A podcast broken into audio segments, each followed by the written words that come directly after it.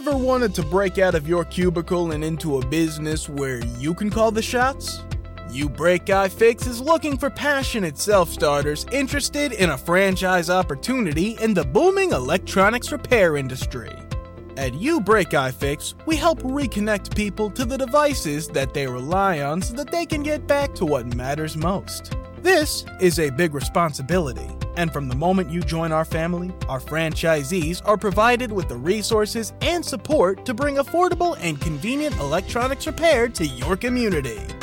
Did we mention that with amazing partners like Samsung and Google, You Break I Fix franchisees also have access to the highest quality parts and personalized training out there, as well as specialized tools? It's true. And it's also easy to visit youbreakifix.com forward slash franchising and learn more about your big break at your very own You Break iFix. Ever wanted to break out of your cubicle and into a business where you can call the shots?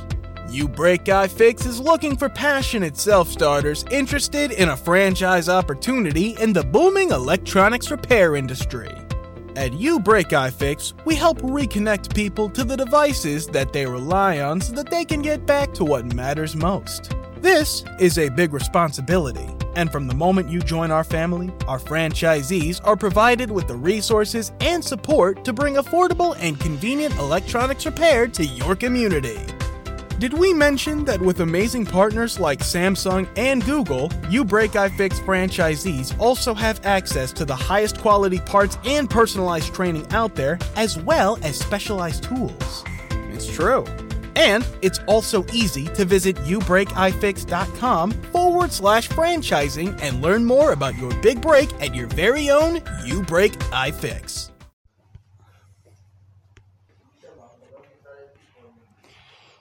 Six years as a cleaner in Mavir City. They don't all beg, but they all lie.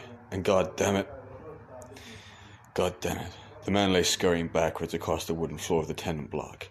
The shadows the light creates darken my face and underline my eyes, making them darker as I approach. I cut a terrifying figure.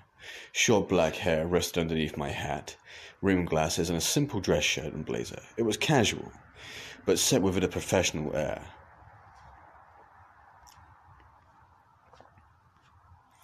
I open my mouth to speak with a grin, but the whining pup interrupts me. Please, please, please, just tell Madame Sedaris that I left the city. I have a son, and, and I can pay you. Just forget you ever saw me. I get a buzzing in my jacket pocket. Another lie. I draw my pistol. They shouldn't suffer. It's just a job, I think. There's a difference, though, between a maniac and a cleaner. And I've met one or two. I lean in. Funny, your son didn't exist until you magicked him. Now I watch the sweat drip and the panic set in with his fear. A woman opens the door, looks at me, and then closes her door after she says, Sorry. This is just another day out here. The grey sky shone its silver hue, and I saw traces of that light through the window cracks. I light a smoke. Here, you want one? He shakes his head, but accepts to calm his nerves on his face. The lines on his face become larger. I knew they would. Annoyance, fear, anger, and then, at last, acceptance. But I let him finish the cigarette. As I sit beside him, place the gun at the back of his head and pull the trigger, the world of Castym just got a lot more spacious.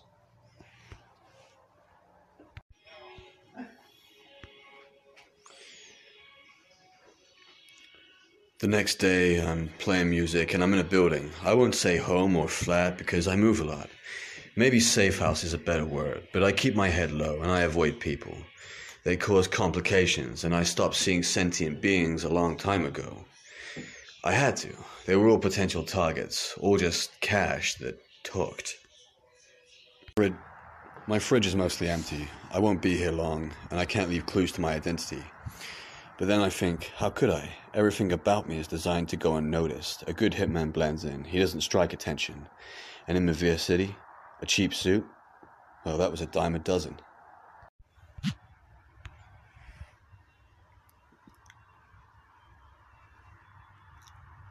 That's when I heard it.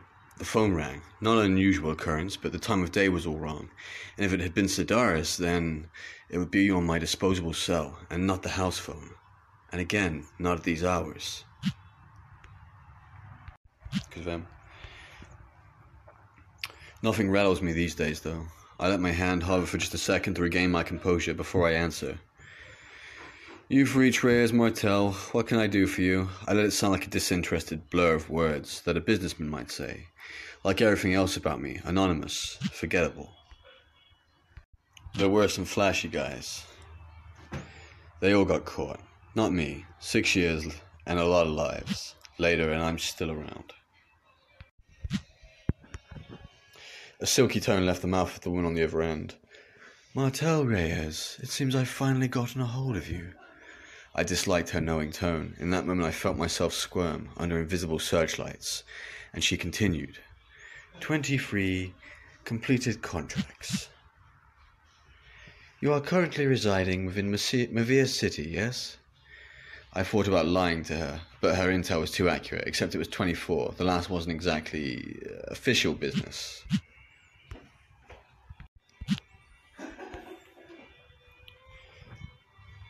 She continued, You're a professional. I can rely on your discretion.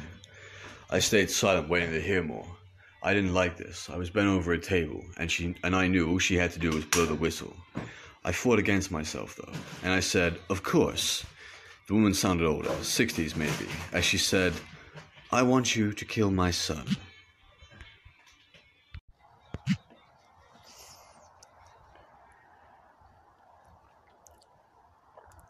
For a second, I contemplate framing some human emotion, forcing a but why into my throat, before I decide she already knows that I don't feel anything anymore. So I let the thought hang. These proto emotions were useful at times, so I cycled through my thoughts on which would be the most useful. As I centered on one, I said, Tell me. Tell me more. Acting as if I could turn her down at any moment, I added just a tinge of annoyance and a lot of curiosity.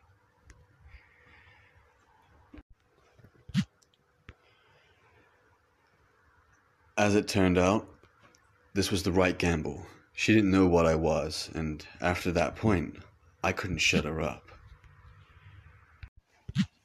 Nope. She said, My son is one of those capes you see in the city. I think to myself, I've never dealt with a cape. I say, Which one? Figuring this will add to my skill set, and of course, out of genuine curiosity. She paused a moment and spoke with a tinge of pride and jealousy. He's that bloody cape that calls himself the flag. He wore a cape that had a symbol of the England flag, hence, his, hence the name. He was super strong and bulletproof. His durability, though, that I would have to test.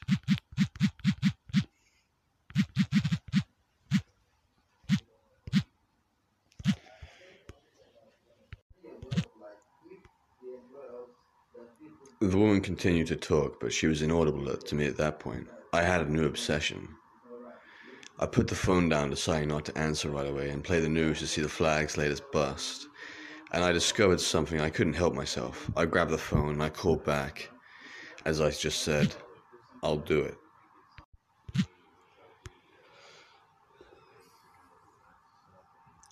The flag, this flag, the people had been lied to. It never occurred to any of us. This was a sellout. He had been on TV advertising, and it seems crime must have dried up at some point because the criminals he arrested today, I. I knew that they were actors. I might not know people, but I know a face, and I know a stunt double. Hours of TV after a job had finally paid off. It was my turn to be the superhero.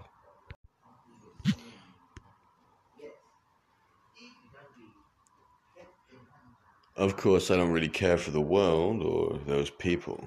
They're all idiots. So, not really. But the more I think about it, a few cameras, a few lights might actually be nice.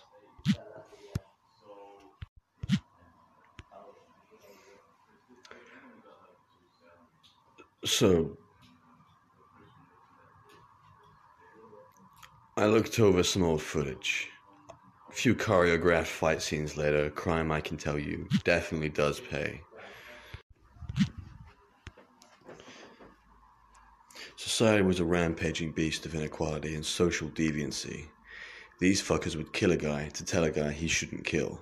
And then their government, a non entity, is the one feeding them this shit. Mine didn't because mine actually argued. But there are people that are arguing for that, and they are idiots. All over the world, they're creating chaos, and they don't even see it.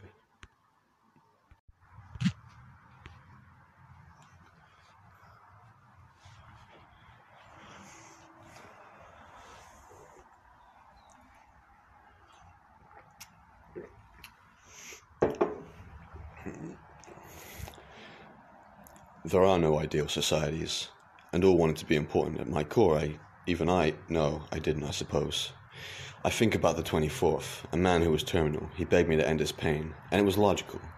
To go on living in such a condition didn't benefit him anymore, and of course, after I persuaded him to write me into his will, I had funds.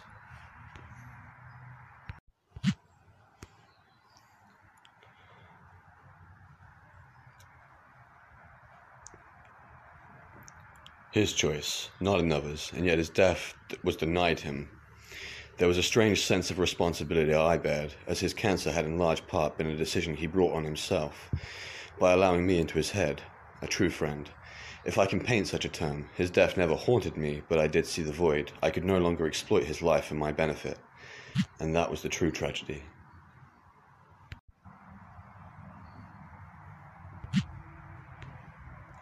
This flag, though, had people rally behind him, no matter how many he killed or what he did. Who was the real monster?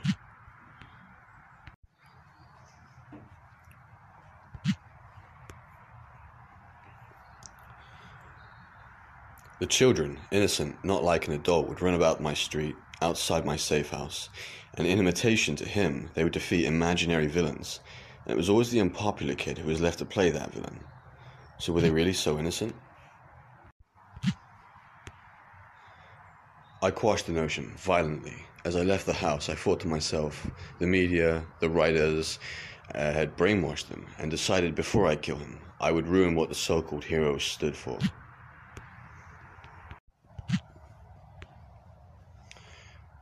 Castym was a colony world in the Genera galaxy. This flag, he had come from old Earth to save us all, apparently the last son of a dead world. All these powers and still criminals, I forced a laugh as I opened the door. Record this. Before I even take a step out the door, the silver light washes over me and then and nearly blinds my eyes. Grey silhouetted buildings loomed overhead, so that those who lived in them felt important. The larger the building, the larger your dick or something. It was a way to inflate the egos of those inside, and so that those outside felt smaller in their inescapable lives, so that in some small part there was something for them to work towards, so that they could climb, some of them, and learn to step on what was below. That was the way society worked. So first off, I needed surveillance equipment and a van. I needed to gather intel. I couldn't just kill the flag. That wouldn't change the world. It wouldn't save it from itself. Chapter 2 Plant a Flag.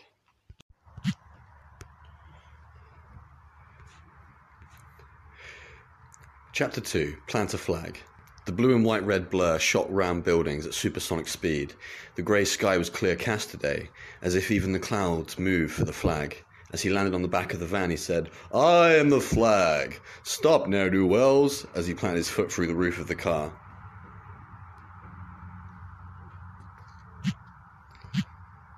He crouched as the van rammed hard against the wall. Sparks flew from the car as he reached his hand in to pull out the driver. After he pulled him out, he leapt from the van, watching it crash into the railings and knocking the men inside unconscious. Internal bleeding and ruptured organs began to take their toll on the men as the flag spoke. Crime will never pay in my city. I make a stand for those that can't. I have planted my flag.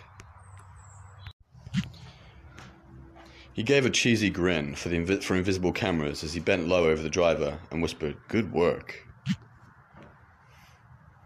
He flew upwards into the sky and towards a large building that bore a heavy satellite atop it.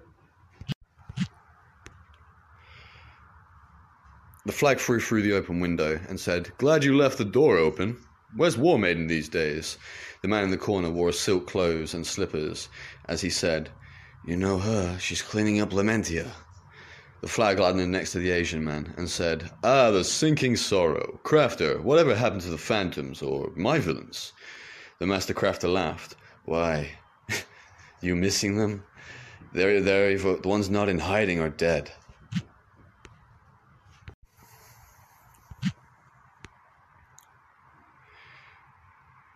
There was a buzz and a ring. The flag shot up in excitement and bloodlust. Using his super speed, he shot towards the phone,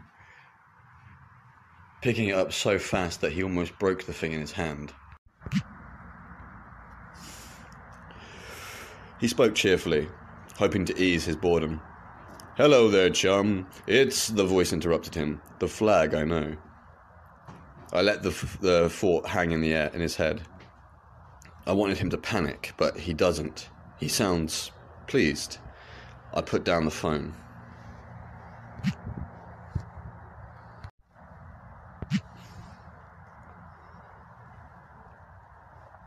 It occurred to me right then and there. This was a madman steering the people's hopes, protecting them from fears, fears he created, and not because it was the right thing to do, because he was like me, outside the law. He felt power. A conversation would do me no good, and I knew that if he killed me, he would make them cheer. I decided I had to infiltrate to get a better understanding of the way Safeguard worked. The building I had uh, tapped three hours before while he was busy gave me an idea. I will travel to the underwater city, the city of Lamentia. War Maiden stood clad in metallic armor. It had a mini jet engine style pack on the back. Her eyes were rimmed with detachable lenses targeting for targeting, allowing her increased brainwave activity to power her suit as she plowed through the glass corridors watching sea creatures swim beside her as she flew just off the ground and towards the men carrying Capellan rifles. Unlike the flag earlier, these were real criminals. She blitzed past shot after shot and began to discharge her own firepower from an arm cannon. She fired an energy blast not at the men, but at the glass wall beside them. As she hit her turbojets, her speed increased. As she flew, water began to gush forth, causing the men to drown. She hoisted one off the ground with her and allowing his head to stay near the water, causing it to flick up in his face. She bellowed, What is my sister planning?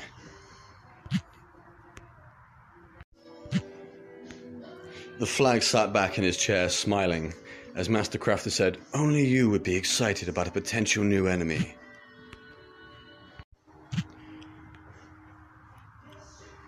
And then the flag simply said, we secured most of we, we secured most of Castym, made a utopia. There isn't a need for us right now, and I feel pretty damn useless. I'm not you. I can't create.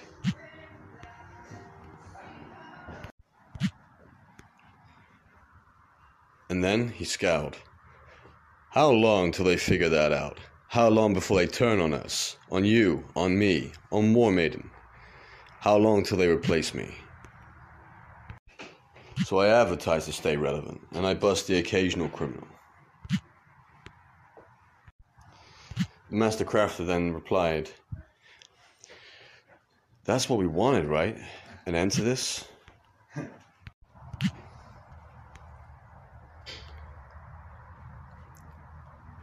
He walked off, allowing the flag to think, as he said, Just fetching a tool. I need to keep working on the purification system. You know, if I sabotage that system, give people power, we would never be irrelevant. But for now, I wait. People don't oppose us because they don't have power, and I know my mixture of hope and fear does that. But what if there were more like us?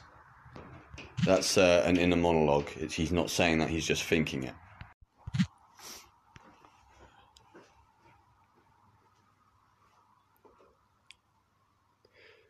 The purification system was Mastercrafter's baby. He'd worked on it since the inception of Safeguard, a way to cut down on pollution, filter the air, providing a healthier environment without us sacrificing things that have become necessities of life.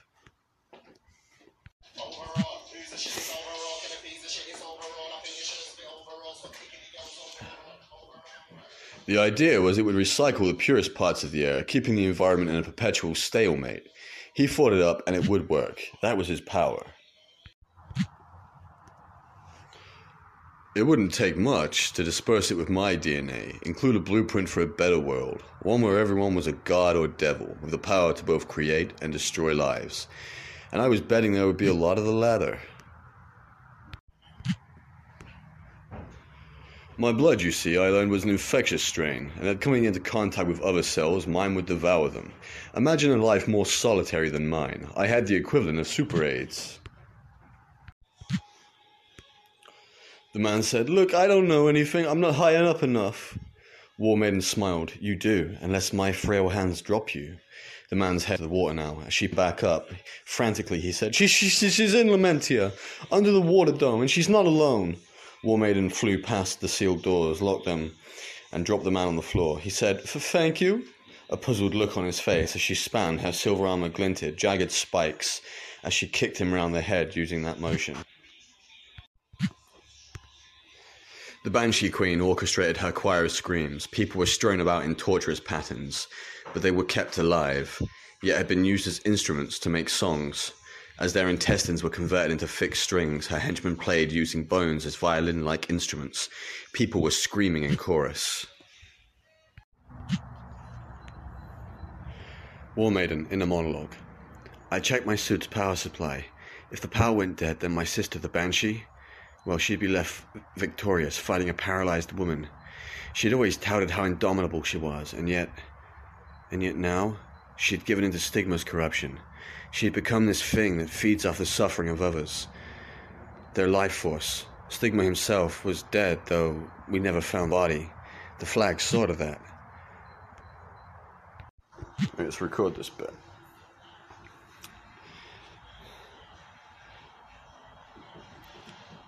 I was grateful to him because I thought my sister would come home, that the corruption would end, but it didn't, and I wonder sometimes if he really died. But I know the flag wouldn't, ha- wouldn't have lied. He who used to visit me after the accident convinced me to work with the crafter to make the suit, and I was so happy I could walk again, and I could do a lot more. I increased my speed veering up on the dome.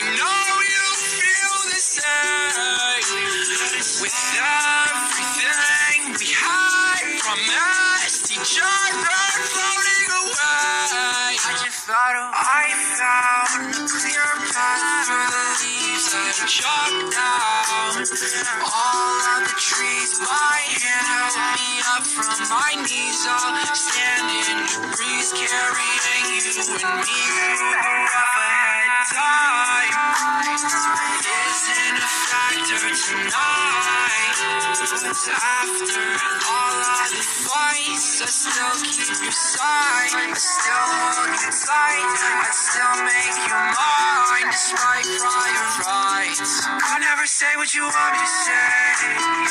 Now I'll go back and erase for you. Making this tape in my basement for you. Out on the city, I brave it for you. Smoke out the woods and I save it for you. Everything that had been driving me crazy, I traded all in a second for you.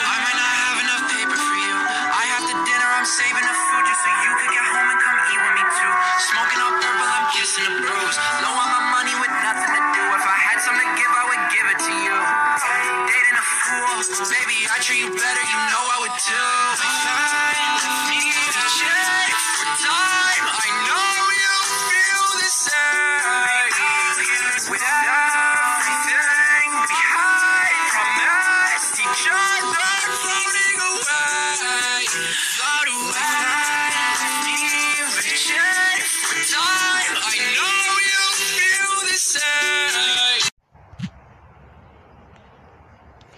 Dome was awash with gore and made to look like some kind of amphitheater, amphitheater from a nightmarish vision. I thought to myself my sister had done this because I couldn't kill her. But I let the notion fall away. I was a superhero, like the flag. And yeah, he had done what he had to, but I also had my own way. I set my arm cannon's repulse settings for stun. Sonic emission could scramble the Banshee's siren like screams. If her power was in her audio, I could scramble it using the defrequencer.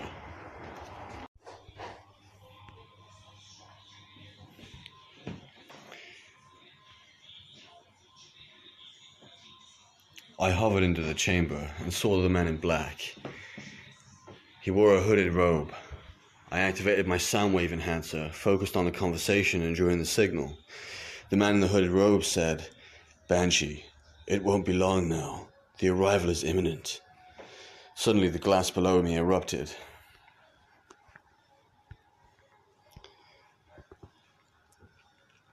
And a strange monstrosity clawed up at me. I activated my jet's propulsion, shot upwards, diving just outside its reach. When she spoke, Ah, sister, you've arrived from the looks of it. Power's running low.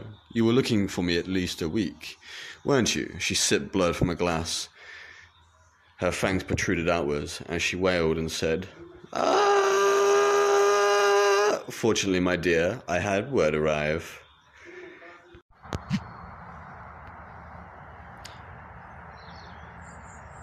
The scaled green armored arm pulled itself up from the floor as I shouted, Teraphus!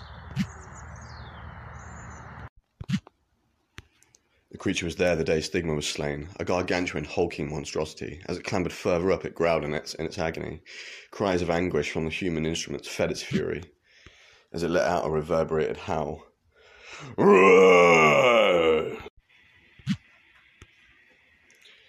Its cranium was a thick mass of muscular green veins set with purple eyes and an almost hammerhead shark styled head. I couldn't stun this. I, the density of my beams had to first pierce the exoskeleton before I could numb its nerves and go for the knockout.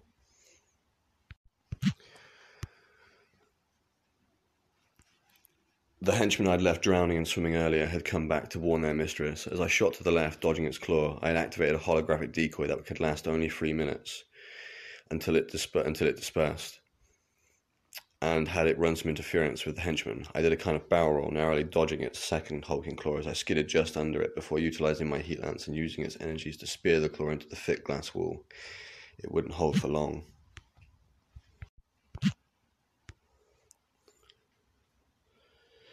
The banshee let out a scream, and I regret activating my soundwave enhancer. I feel my ears rupturing and my eyes begin to bleed.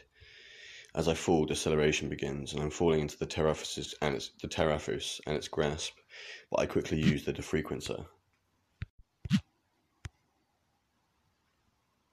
It opens its jaw to swallow me whole, and I think back to the day the flag visited me, and he said, when things are at their worst, there's always another way we can stand up again. Maybe it's not the way we want, but I'll be damned if on my worst day I let someone stamp me into the dirt.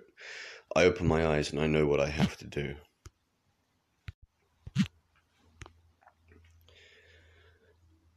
I accelerate faster, increasing my descent. The Teraphus hasn't figured it out yet, but it does have a way it can be quickly disposed of.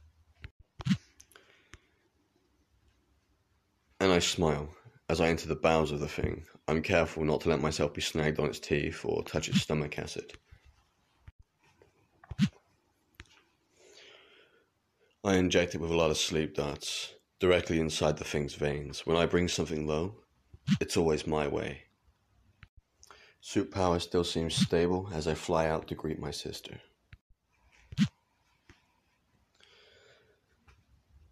She's waiting at the side of the creature's mouth, though, and morphs her hand into some kind of odd tendril. She takes a swing at me, I go crashing to the side of the creature, which is now sleeping.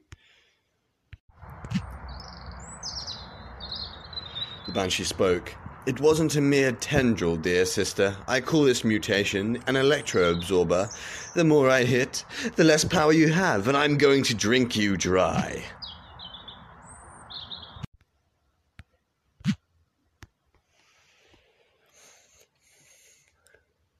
The tendril came again. This time I used my jet booster to thrust me out of the way and to check on the power display, but my eyes briefly leaving my opponent was a mistake.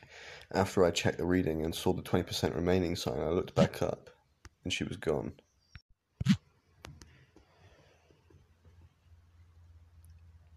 The darkness of the monstrous theatre was complete, and I couldn't see anything. I switched the lens to infrared when the scream came. "Ah!" And she was on me in an instant. The tendril came, and though the tongue like lash couldn't break my armor, it was eating my power. 10%, I thought. I did a backflip, kicking up at her chin before spinning and avoiding the second lash. The next incoming strike may be my last chance.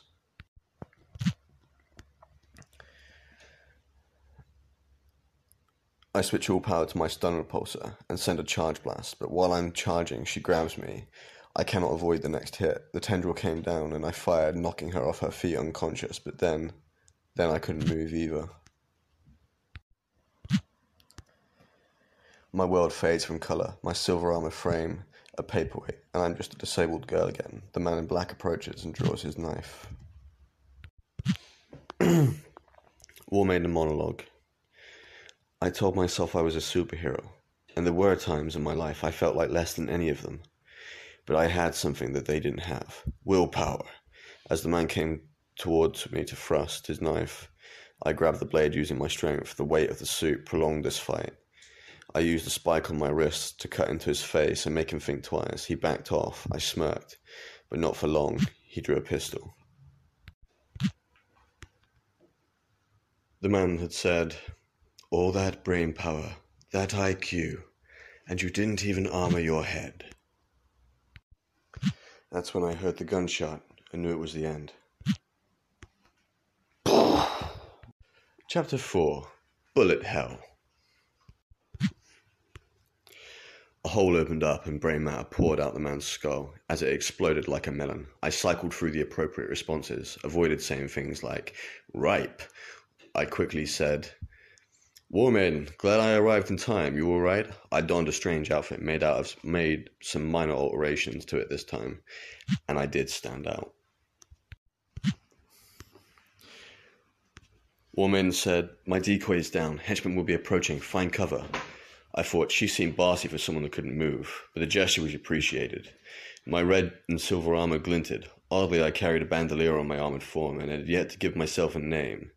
Though I was partial to one, I threw over a cluster grenade, watching it explode into pieces as the men had metallic shards erupt into them. I shouted, my voice echoed down the hall.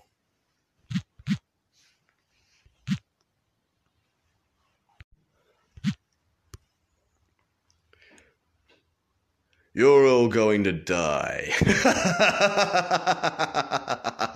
I bring a message with me. The Reaper knows your names. Benedict Voltaire will be the first to die. The fangs of this basilisk bite deep.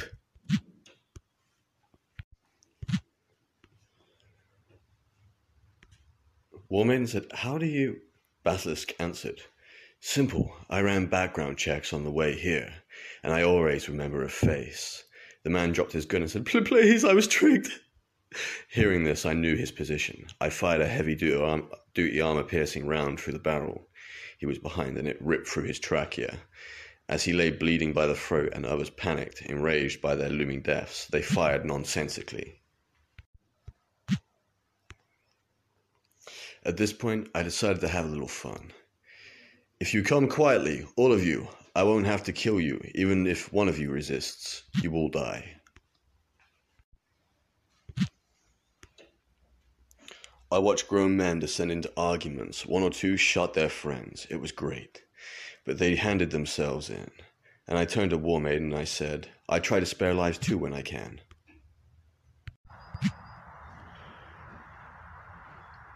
How could you, War Maiden said, how could you do that? I answered in what I imagined to sound glumly tone.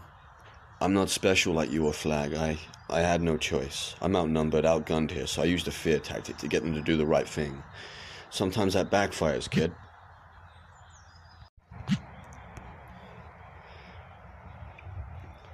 She crawled on the floor, approaching me. I understand. Today made me see I'm not special either. I can't even walk. I held her gaze for a moment. I needed her, but not weak. So I said, Heightened brainwave activity, a suit you helped build, and born in the matriarchy of Hask, for fuck's sake. If you're not special, I don't know what is.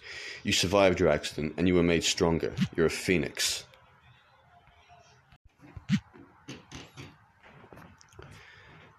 She slumped alongside me and smiled. Yeah, I suppose you're right, I continued.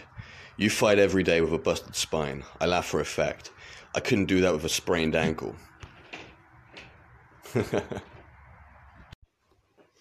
Call me soft and mushy, but I liked her. Kind of a pure soul.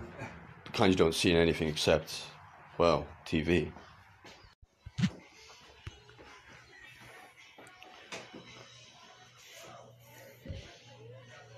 Woman said, I'm out of power and they'll send more reinforcements. You should leave. You should leave me. Maybe I got caught up in my own heroics because I found myself saying, absolutely not. Fix your power systems. I, I presume Crafter taught you how. Radio the others. I didn't know if she could actually do it, but I started moving past the chairs, handcuffing villains, and reinforcing walls with furniture like barricades. Warmaid, Warmaid and her crew passed piles of now dead instruments, looking for items of value. Her suit now stained red with the blood of innocent people, she found a few things she could use, combined with her suit to put out a weak signal to Master Crafter.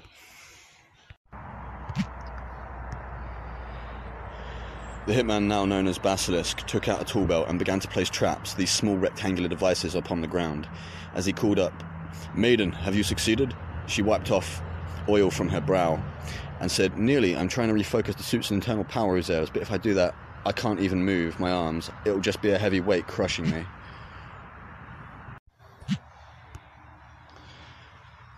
Basilisk moved back up to where Maiden sat. He knew what he was asking her. She would have to give up her arms as well as her legs. Even temporarily, this would be her private hell, asking her to sit by helpless, powerless.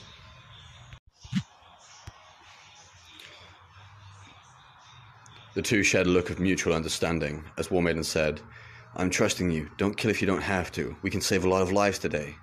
For once, I felt her weighted eyes appraise me, and I knew I couldn't lie, and for whatever reason, she inspired me. And I have no idea why. I nodded my head as I replied knockout gas, traps, barricades, and rubber bullets. I never usually use.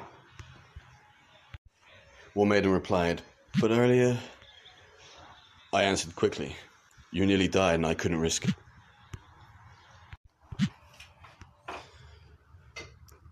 She was my way in, but I found myself, for once, having a little hero worship.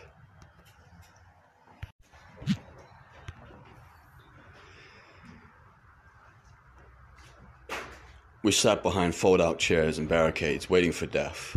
I lit a smoke and handed her a cigarette. I said, Might not get out of this one.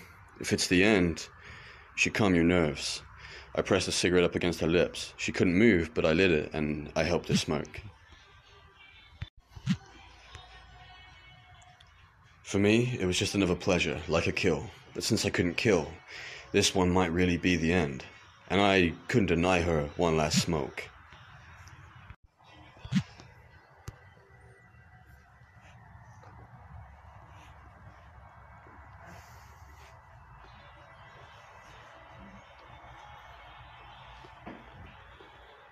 I turn to War Maiden and I say, At least it won't be under that grey goddamn sky.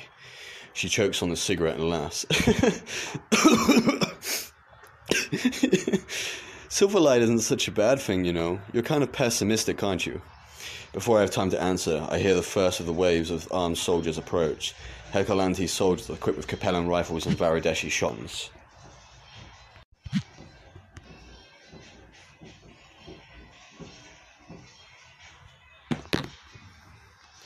The shotguns sported four barrels, which meant up close they had four shots.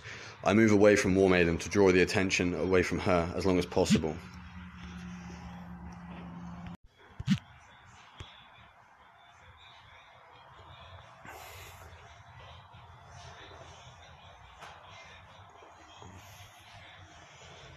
The gas takes care of the first line, but I look over the barricade and there's thousands. Four barrels, I think, will be the death of me.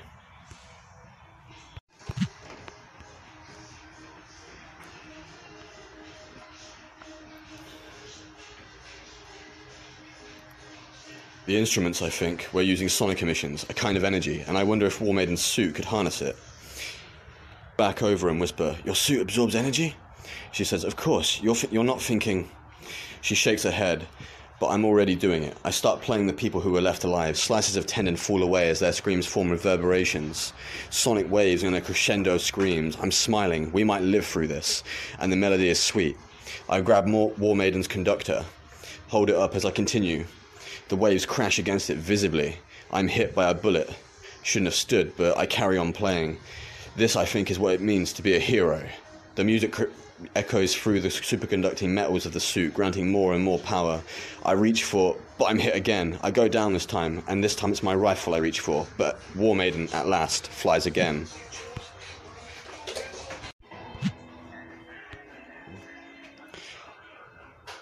I laugh. I told you, a goddamn phoenix, and while she finds my actions repulsive, I see her smile as one with pride.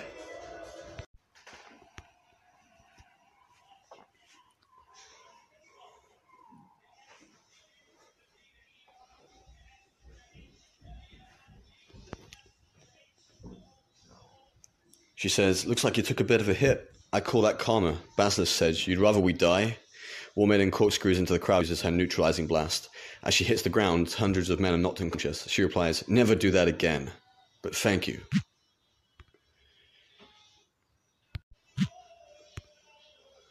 I fire my rifle, even with a shoulder wound. My aim has always been top notch.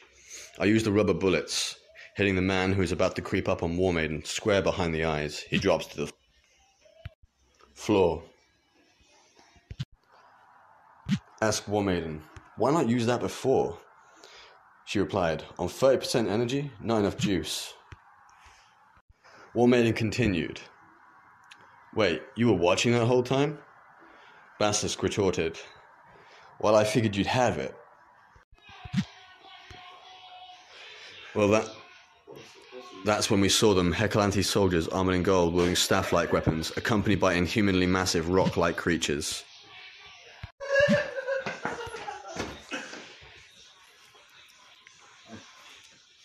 I yelled, You got any rockets? I scrambled to find better ammunition, cursing her stupidity.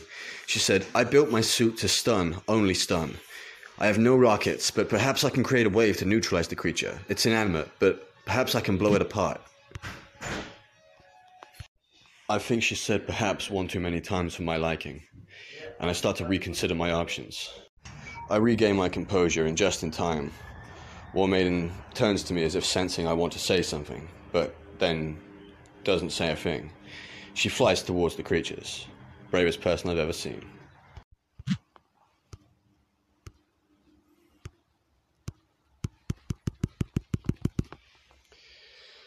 I put down the rifle, knowing rubber bullets will be useless, come down from my perch. And I draw a knife as I reclaim my tool belt. I am not going to let her outdo me. After all, I'm always the best person in the room.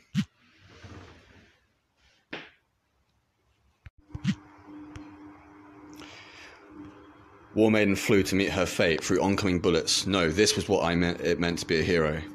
I fought biting my lip. She couldn't hope to beat the creatures. The third I'd identified by its movement was sentient. If she discovered this, she couldn't. I quashed the sentiment.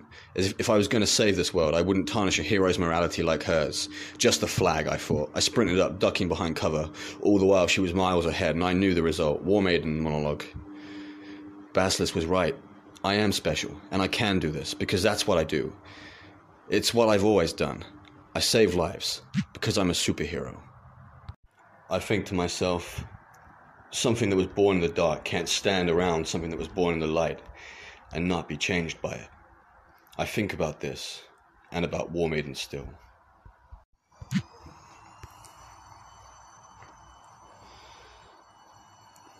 War Maiden's armor erupts into a sound wave dispersal, destroying the first two creatures. It's at that moment I realize I have no choice. I reach into my tool belt and I say, even if it changes me forever, I didn't have jet boots or super speed or something. And so, you know, as well as something in me wouldn't allow myself to just tell her. My actions always contradicted my words. I inject myself with a needle containing the serum. I did, however, have a chemistry degree. From the time I was paid to assassinate a man called Dr. Nero, I was his lab assistant quite a while. We manipulated DNA looking into reptile regeneration, and it fascinated me. It's why the name Basilisk just stuck in my head.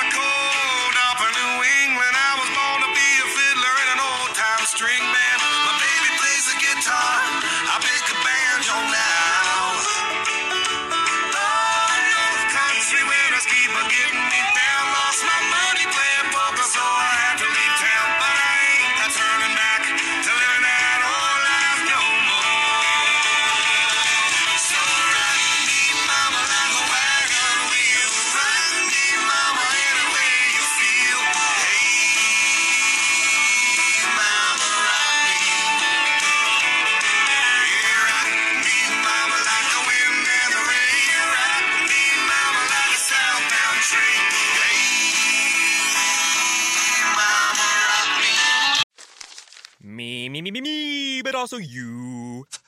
The Pharaoh fast forwards his favorite foreign film, Powder Donut. okay, what's my line? Uh, the only line I see here on the script is get options based on your budget with the name your price tool from Progressive. Oh man, that's a tongue twister, huh? I'm sorry, I'm gonna need a few more minutes. bulbous Walrus, the Bulbous Walrus. The name your price tool. Only from Progressive. The owl ran afoul of the comatose coxswain. Progressive Casualty Insurance Company and affiliates. Price and coverage match limited by state law. DQ presents. Picture this. Picture the new DQ Summer Blizzard treat menu with iconic flavors that taste like instant summer. You order the one and only drumstick blizzard with peanuts. Oh, wow. Crunchy waffle cone pieces, world famous DQ soft serve, and blue sky bliss. Or maybe you get the brownie batter blizzard. Ooh, wee. Fudgy brownie goodness. You're feeling breezy and dreamy all over. Moments like these are why the new DQ Summer Blizzard treat menu exists. Get it delivered at DQ.com. DQ. Happy tastes good.